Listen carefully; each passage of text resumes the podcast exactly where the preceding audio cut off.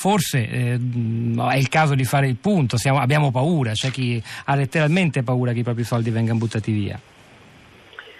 Sì, sì, ho ascoltato le registrazioni delle telefonate che avete ricevuto. Sono solo alcune, altre non le abbiamo mandate sì. in onda per ragioni di tempo nella sigla, ma ne sono arrivate anche altre, anche ieri.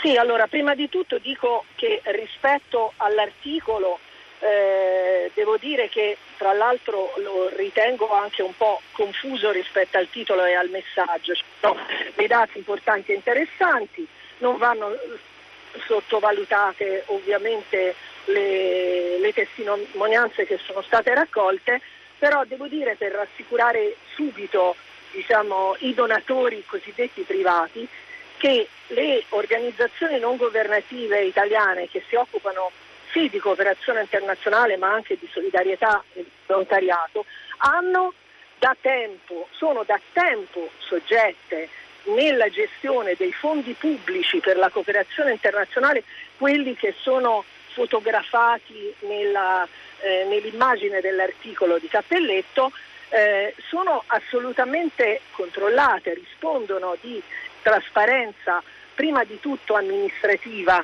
ma anche operativa sulla base de, intanto per quanto riguarda l'ex Ministero Affari Esteri, oggi Ministero anche della cooperazione internazionale perché durante la gestione della cooperazione diretta dalla direzione generale occorreva un'idoneità, eh, essere all'interno di un quadro diciamo, di criteri di idoneità per operare nella cooperazione internazionale, come oggi per l'Agenzia italiana per la cooperazione allo sviluppo bisogna essere iscritti, eh, ammessi all'interno di un elenco come no profit per operare. E ci sono delle regole precise dall'audit di bilancio eh, a, dire, a una verifica che fa l'agenzia stessa. Sul bilancio, oltre alla verifica che viene fatta in corso per ogni nostro progetto sia per quanto riguarda i fondi italiani che da parte dei. Quali sono, quali sono le regole? Qual è per esempio la soglia massima che ogni organizzazione deve destinare ai costi rappresentati da strutture personale? Bassissima.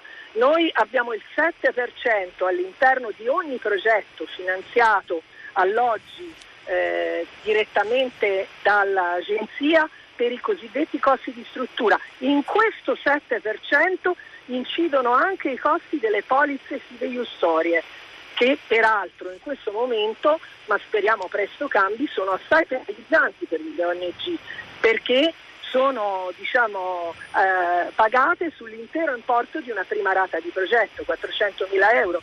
Significa che una polizza assicurativa ci viene a costare per le tre annualità 20 mila euro da sborsare prima ancora di accedere ai finanziamenti.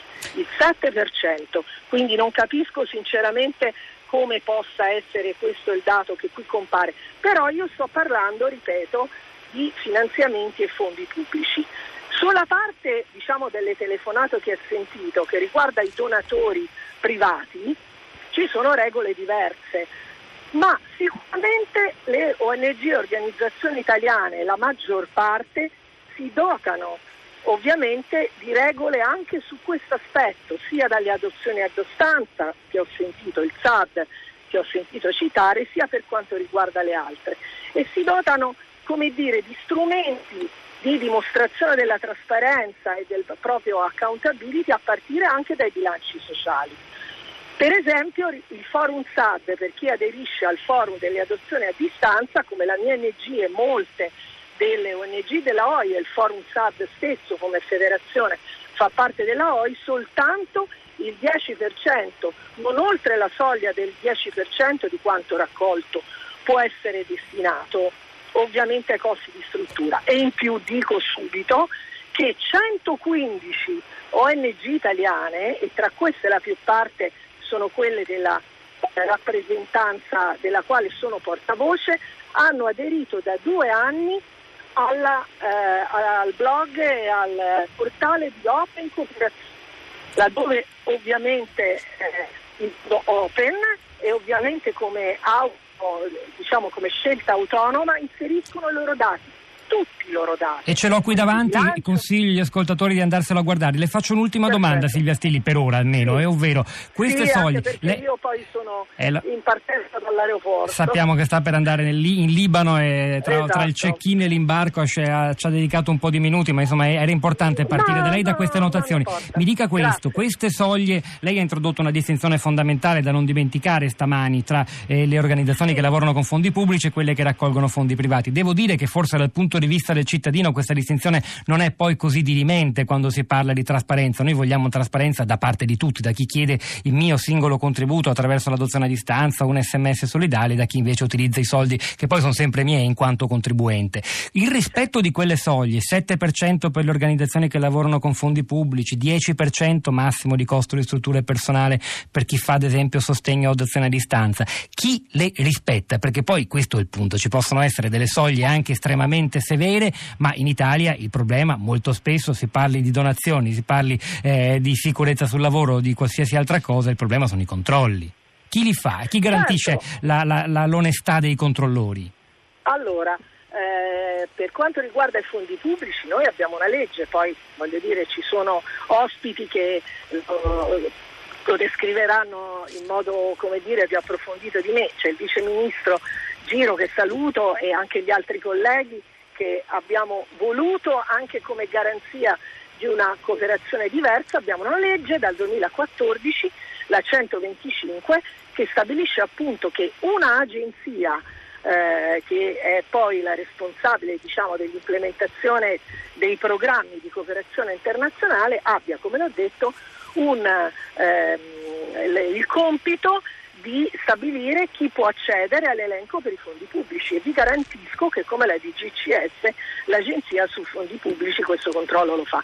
Sui fondi privati dipende dai donatori privati e dal tipo di verifica che fondazioni e donatori privati fanno ovviamente sui, ehm, sui beneficiari, sulle ONG beneficiarie, ma la scelta è poi autonoma da parte di ogni ONG e dico, e dico chiudendo, e questo lo dico ai donatori, cercate di avere un rapporto differente con eh, le organizzazioni a cui donate, cercate di compartecipare alla vita di quelle organizzazioni, che siano grandi o che siano piccole, cercate di visitare i loro progetti, molte, molte delle nostre organizzazioni fanno progetti, fanno programmi di volontariato europeo, volontariato internazionale, di servizio civile nei propri progetti organizzano eh, anche viaggi. Per controllare sul territorio, chiaramente esatto. non tutti lo possono fare, Cercate ma insomma è, è, un sintomo importante della volontà di coinvolgere. Noi raccogliamo questa, eh, questo appello.